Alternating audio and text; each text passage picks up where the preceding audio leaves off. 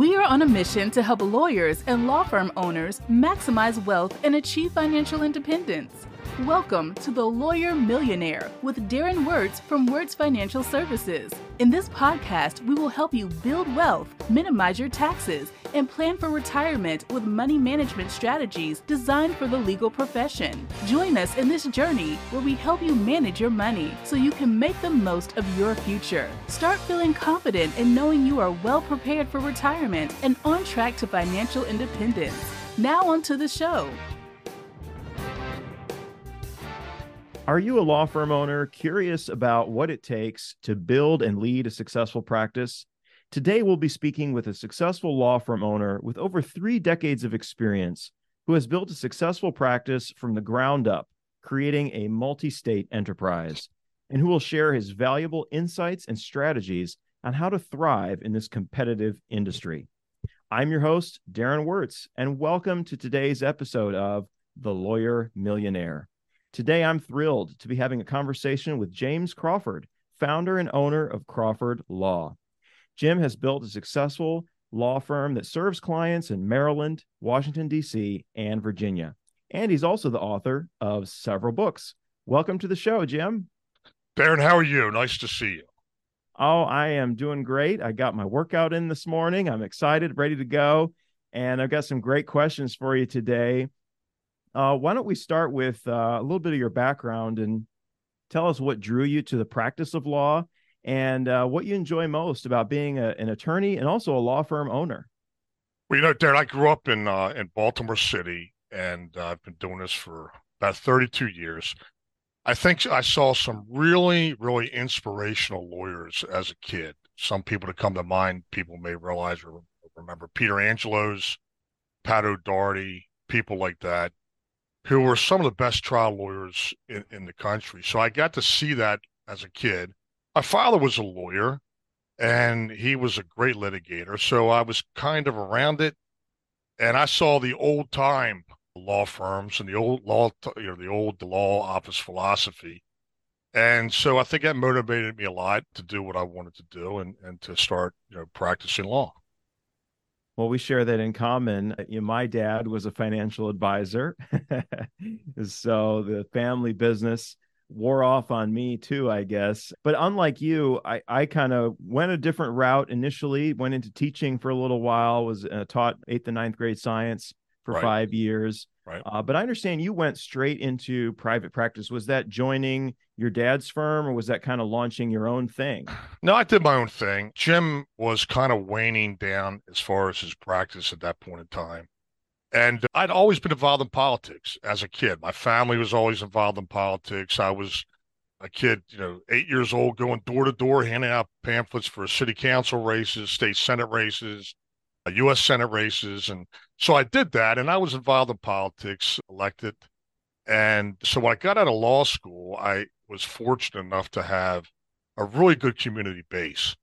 So I, instead of going to a, a big firm or aspiring to do that, I just opened up my own shop and here we are. But it, was a lot of ups and downs and a lot of things in between, but uh, a lot of success.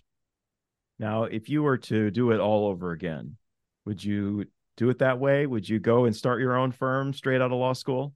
You know, that's a loaded question because, you know, we, I deal with a lot of law students coming out of uh, law schools and I see the thought process and the philosophy and the practice of law has changed. The, the, the whole thought process about what a lawyer does and what a lawyer doesn't do in the community and society.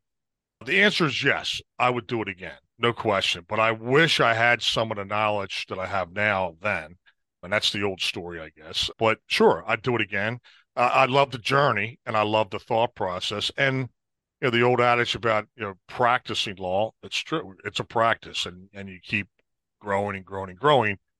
The biggest aspect, I think, Darren, for me is or was the business side of things, growing that and understanding that, and intermingling it with how to practice law, what's important, what isn't important, how do you balance that with you know representing your client, doing the best you can.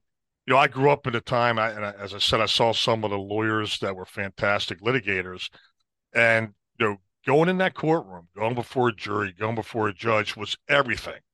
I mean, you gave everything you had to and for the client. And now all of a sudden, the thought process, well, money has to come into it, or, you know, other financial aspects have to come into it. It's it, for many, many in the legal profession, it's antithetical. It, they don't go together, but they do in reality. And mm-hmm. that's something uh, that I've been on a journey for a long time. And, and I try to share that with people at the firm here and other firms as well. Yeah, absolutely. I can relate to that again, you know, because I started my own thing and like you, uh, it, it just kind of went into it and I had learned a lot of lessons along the way, but right, you know, I would do it the same way all over again. Definitely. I, I echo that a lot. So now you started as, you know, by yourself. Did the, the clients just come to you? What was that like for you starting out on your own? Did the, well, just, I, yeah, yeah. I, listen, I, I remember, I remember it well you I had a I already had a family. I had a had a little girl, a couple years old. I went to night school, and you know I I worked my way through. I was an insurance adjuster, and didn't take off any time for the bar. You just do what you had to do and study at night and weekends. So when I got the word at five o'clock in the morning, by the way, I see these kids now, you know, at law school, they get it online. We had to go to the post office to get our letter as to whether or not we were going to whether or not we passed the bar. And you know, it's the old adage: if it's thick or if it's thin, that would have you. I went to a post office off of Liberty Road in Baltimore, Maryland, and I think it was five o'clock in the morning, and it was closed, obviously. But I went in the back, and a couple of male people there thought I was going to rob them or something. I said, "No, I'm just looking for a letter," and lo and behold, they found it for me, and I was happy walking out of there. But you know, the kids coming out of law school and the thought process now is totally different. And I would absolutely do it again. It's the thrill. In many ways, it's a privilege. It's not always fun. It's not always a happy experience. Believe me, it's not. But, you know, if you would have asked me 20 years ago, do I enjoy what I'm doing? The answer is yes, because I can't wait to get out of bed to do what I'm doing every day. And that's that's a fact. And that, unfortunately, a lot of lawyers can't say that. It's mm-hmm. a tough, tough business, and it's something that has to be a learned process. Yeah, it, it can be, and you find a lot of that is is finding success. A lot, yeah. I think, and you've been quite successful in building your practice. So, tell us a little bit about where you are today. Years and years ago, starting out in your own, but what does uh, Crawford Law look like today? Well, we're on a mission in many ways, just like a lot of other lawyers. But you know, the first mission we have is yeah, we're here to practice law. I mean, it's a noble profession. I was taught by a lot of lawyers that it's, as I said before, it's a privilege to do what we do to help people, but it's also takes a little piece of you emotionally and otherwise, and it's why it's very important, I think, to teach lawyers how to deal with that. Right now, we have uh, we have grown our, our Baltimore office to about 85 people 30 plus lawyers. We do primarily civil litigation, family law, criminal law, and we have we do a bunch of other services to the immigration, you know, the personal injury, workers' comp, all that stuff. But we focus primarily on business and family law, civil litigation, and criminal law. So we've taken it upon ourselves to create a lot of different procedures and things that we think and I think help the client and help the profession something I call the perfect client life cycle. And it's not any kind of you know Einstein theory. It really goes back to taking care of the client, but not just taking care of the client as far as the case is concerned. It's regarding the financial aspect as well. You know, not everyone can afford to put down tens of thousands of dollars on a family law case or a civil case or some other matter. And we've come up with methodologies that people can start off with a, a very nominal, reasonable fee. And the, the reality is that if you do it the right way and you do it the proper way, the fee gets paid, sometimes more than what you anticipated in the first place, and the clients are happy. So we're growing that here in Baltimore, but we've also expanded to other states. We are in Pennsylvania. We're in D.C., soon to open up Virginia. And you know, people ask, well, why are you doing that? What's for what? And there's a lot of reasons, but I guess there are probably one of the, the basic reasons is that it just comes naturally. It's just something that's happening because of the processes and procedures that we've set up. And, and we're good at what we do. So it's working well, it's working beautifully, and we anticipate to continue to, to march towards a, a major regional firm. That's fantastic. That's some really superb growth over the years. And my next question was going to be, you know, to what do you owe your success and what have been the biggest drivers of your growth? Would you say that is those processes and procedures, or are there other things that tie into that? Tell us a little bit more about that. It has to be, if I have to answer that, it has to be the revelation, as I said earlier, that you know we are a business perfecting the art of practicing law rather than a law firm that happens to do business in whatever way you know uh, lawyers do business. So once I realized that, and once we set up the structure of the firm to act, be, think, do like a a business, then things really started changing. And one of the most difficult things I've experienced while doing that is teaching and prompting other lawyers to think like that. Uh, it's it's like pulling teeth in many ways. Not everybody, but a lot of lawyers, because let's face it, we're not taught to be business people. We're taught to give everything you have in the courtroom, in litigation, to service your client. And if they happen to write a check out to you, then great. But that's really not reality, and that's not the way it should be. So yes, once I realized that this has to to run like a business, all of a sudden, all the departments are set up. All of a sudden, all the processes that we created and the team that I put together just started taking off. It just started to just work, and and it's it's fantastic, and I see it continue to do so in the other other regions as well.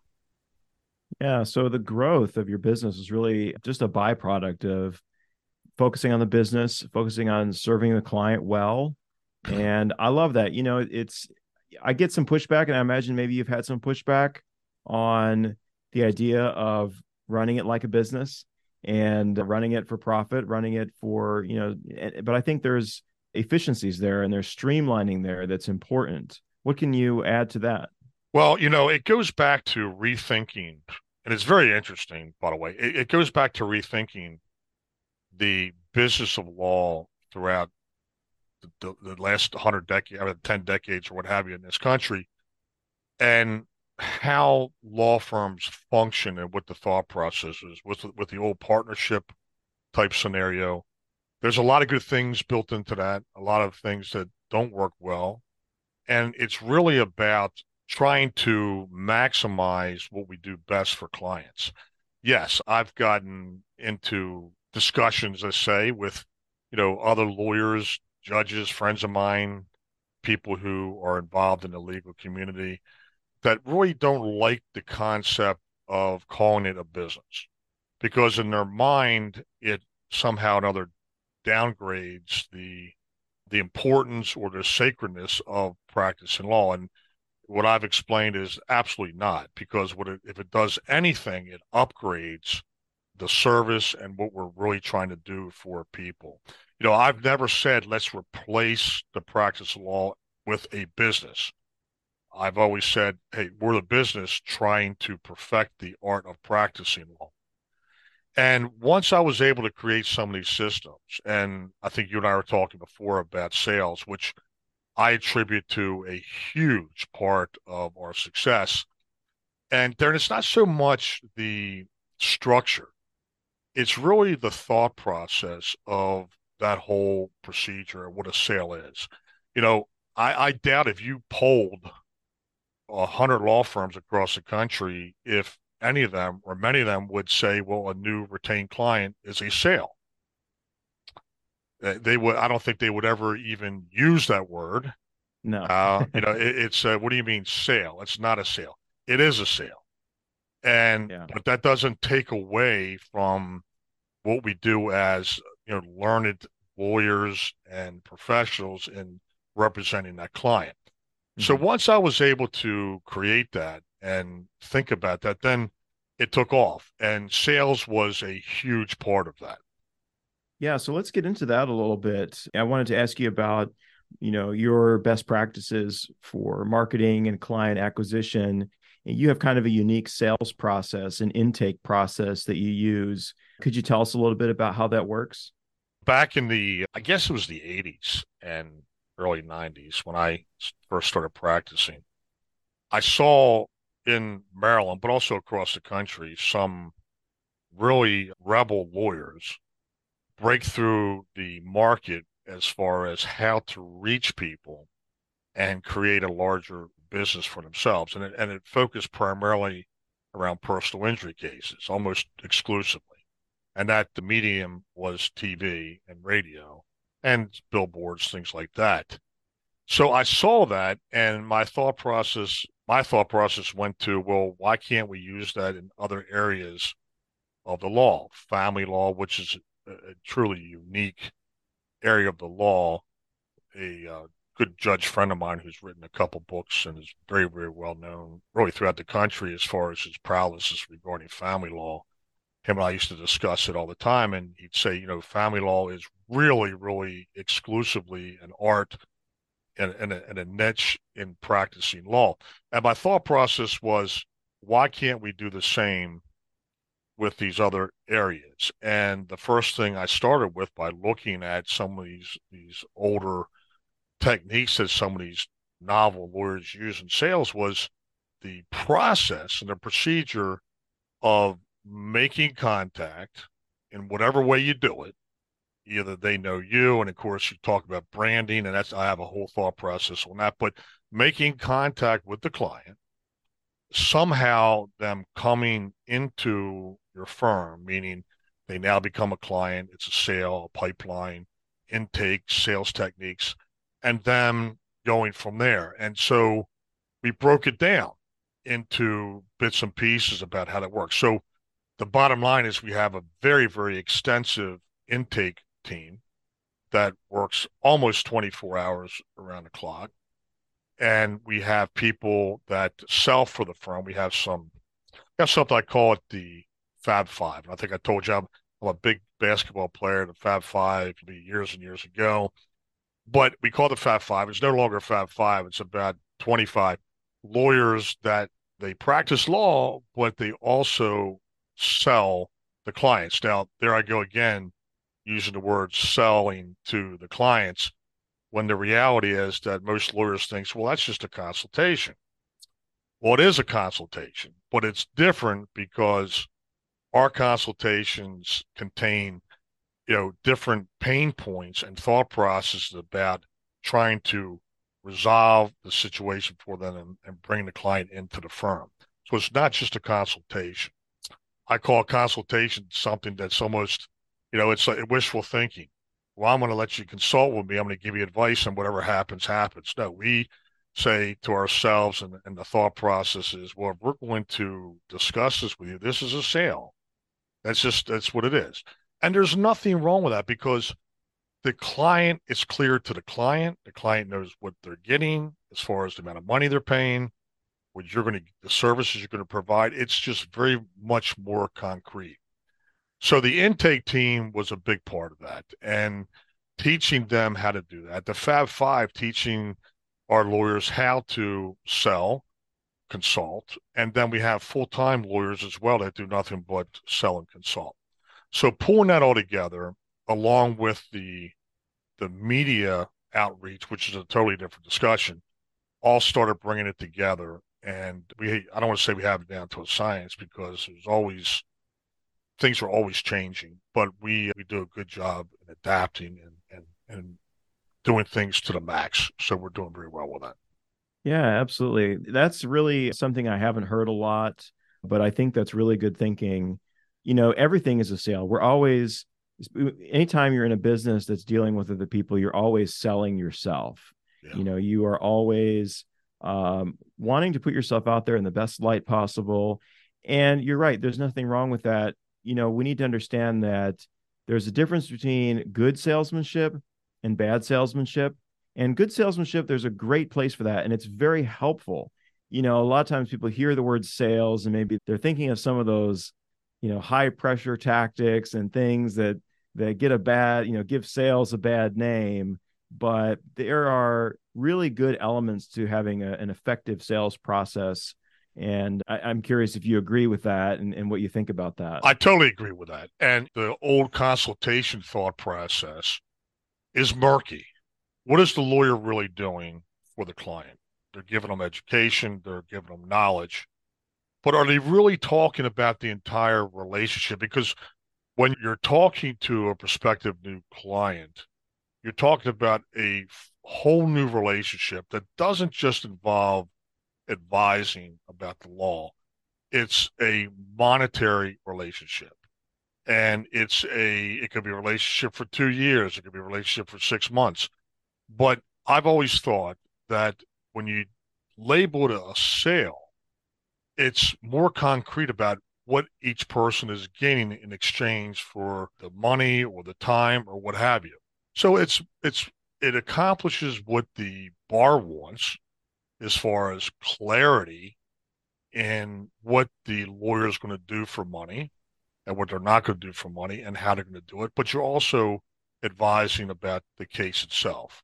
So, that, and that ties into, Darren, still the thought process about what happens during the sale transaction.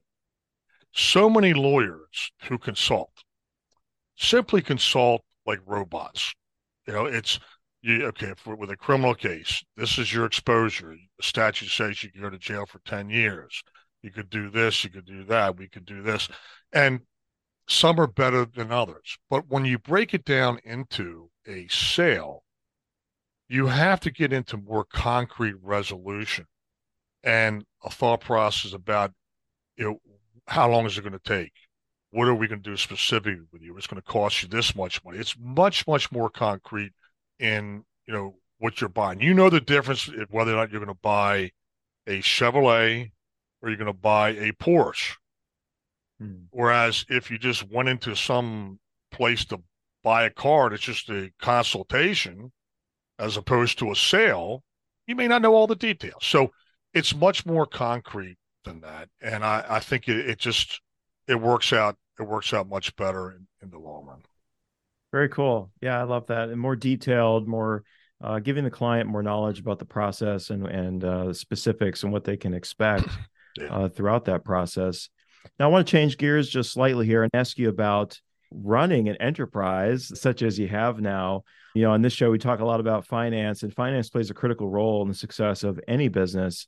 I'm curious you know, how have you approached personal and business finance? Are there some big lessons that you've learned along the way or secrets to success you have that you can share with other law firm owners as it relates to either the personal or business finances of being a, a law firm owner sure. Well I, I would say that to any lawyer that is looking to grow a little bit and you know um, hire other lawyers to work for them what have you cash flow is really really important about how you manage that. And that's a long long discussion but without proper cash management and, and cash flow you're never going to be successful. You have to be able to anticipate. You have to be able to understand what to expect this week next week the week after and how to apply the funds in the proper areas to get to where you need to be. So I think cash flow is a huge part. Listen, I mean, anybody running a business, you have to have fundamental thought processes across the board about how to run that business. I mean, if it, what I've been talking about so far, such as like sales and things like that in the actual practice of law, if I'm a great athlete and I'm going to go play in the NBA, well, I may have certain skills on the court. It doesn't necessarily translate into running the team or owning that franchise. So it's a completely different skill level and thought process about running a franchise, owning the, the business, than it is simply playing on the court and or practicing law. So from a financial standpoint, I mean, you have to start – with cash flow. But I would say this in my opinion, and what's really helped us, it's helped me, is how I approach money and what my relationship to money really is all about. So it's one thing for me to approach it from the standpoint of running the business. And it depends upon what type of business you have. In other words, what type of law firm you're building. If you have, if you're a bigger firm, you have 400 people working across the country, that's one thing. If you are a small law firm working in, you know, a metropolitan area with five lawyers, that's something totally different. But your relationship with money, as far as the business end of things, is different than your relationship as far as your own personal finances.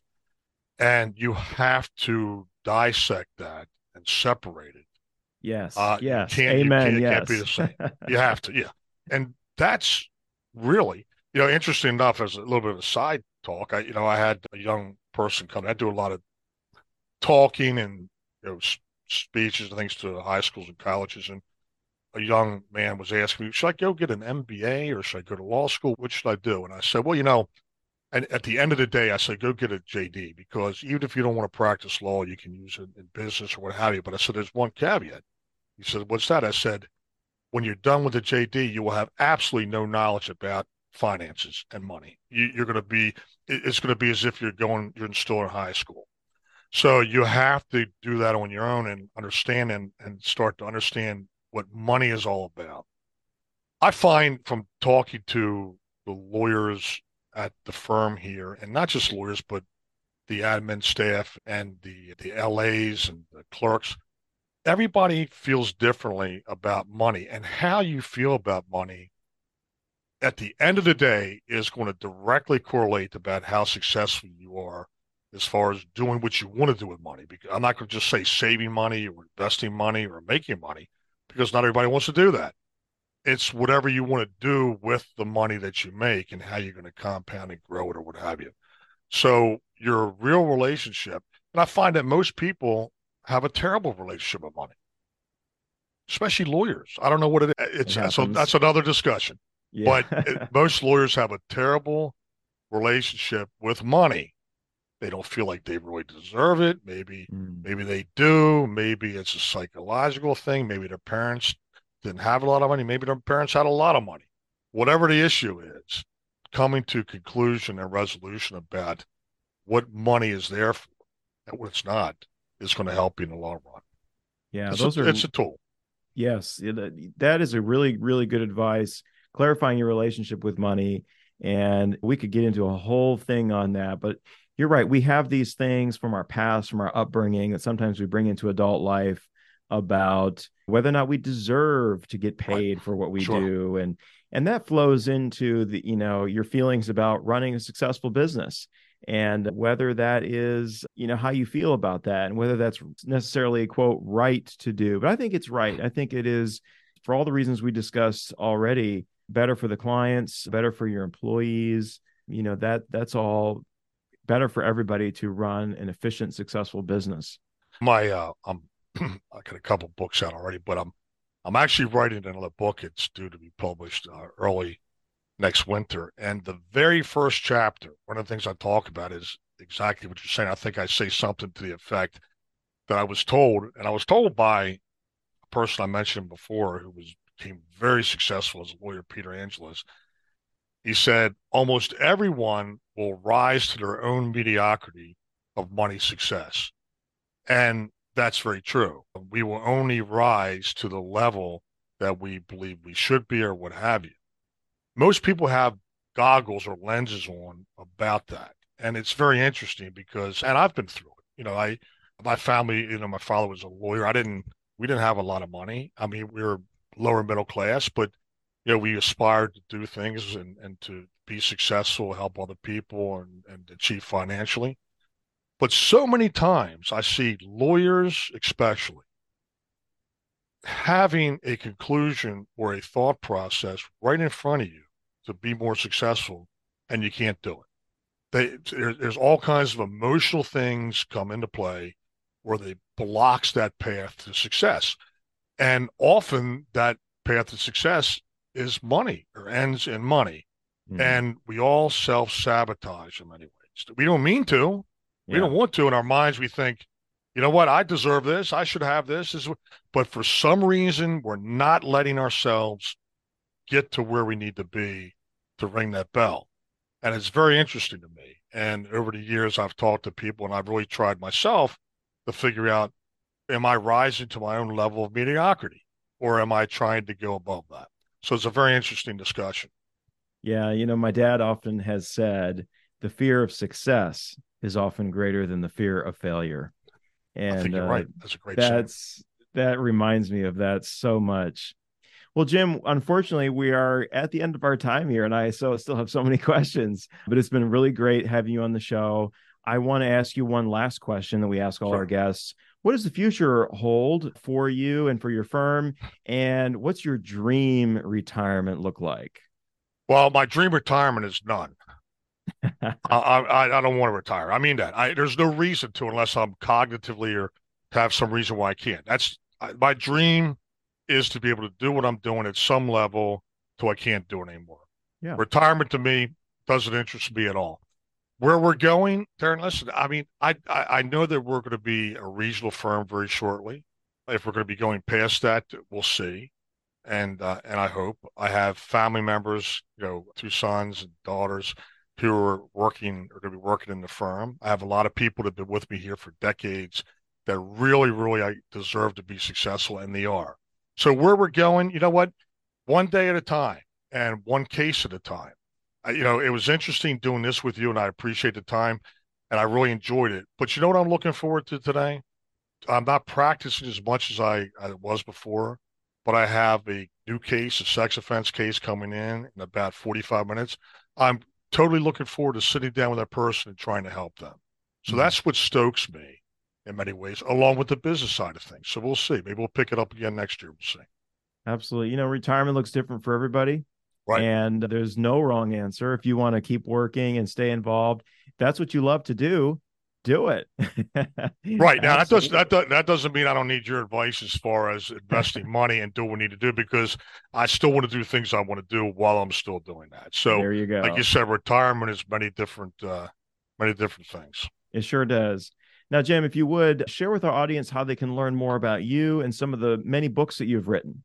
Well, you know what? Okay, I haven't done this in a while. I've tried to promote this, but uh, James at jamescrawfordlaw.com is the, the website.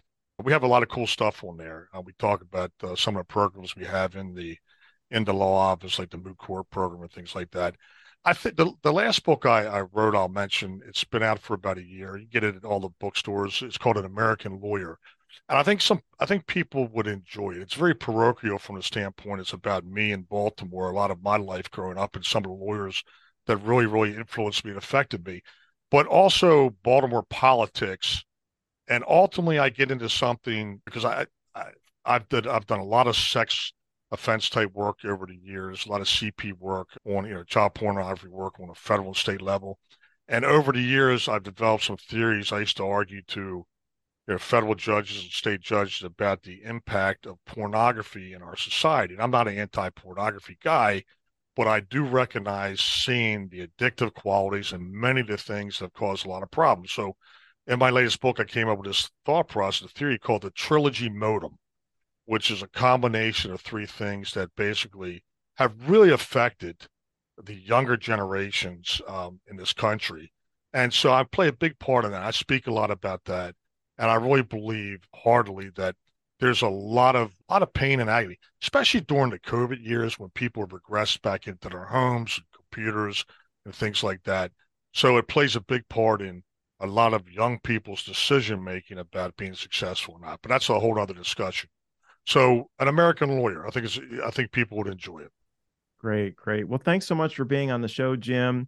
And thank you, the listener, for joining us today on The Lawyer Millionaire. If you want to learn more, check out our website, thelawyermillionaire.com. There you can find free resources and webinars, grab a copy of my book, or even schedule a time to chat with me about your own financial goals and creating a plan to make them happen. If you enjoyed today's episode, be sure to subscribe so you never miss an episode packed with useful financial advice and expertise for law firm owners just like you. We also invite you to leave a review and share the Lawyer Millionaire with your friends and colleagues who might benefit from our discussions. Together, Let's empower more law firm owners to achieve even greater levels of financial success and freedom. Now, take what you learned today and go make your dreams a reality. I'm your host, Darren Wurz, and I'll see you next time. Thank you for listening to The Lawyer Millionaire. Click the follow button below to be notified when new episodes become available. This content has been made available for informational and educational purposes only. This content is not intended to represent investing or tax advice. Always seek the advice of a qualified investment or tax advisor with any questions you may have regarding your own financial circumstances.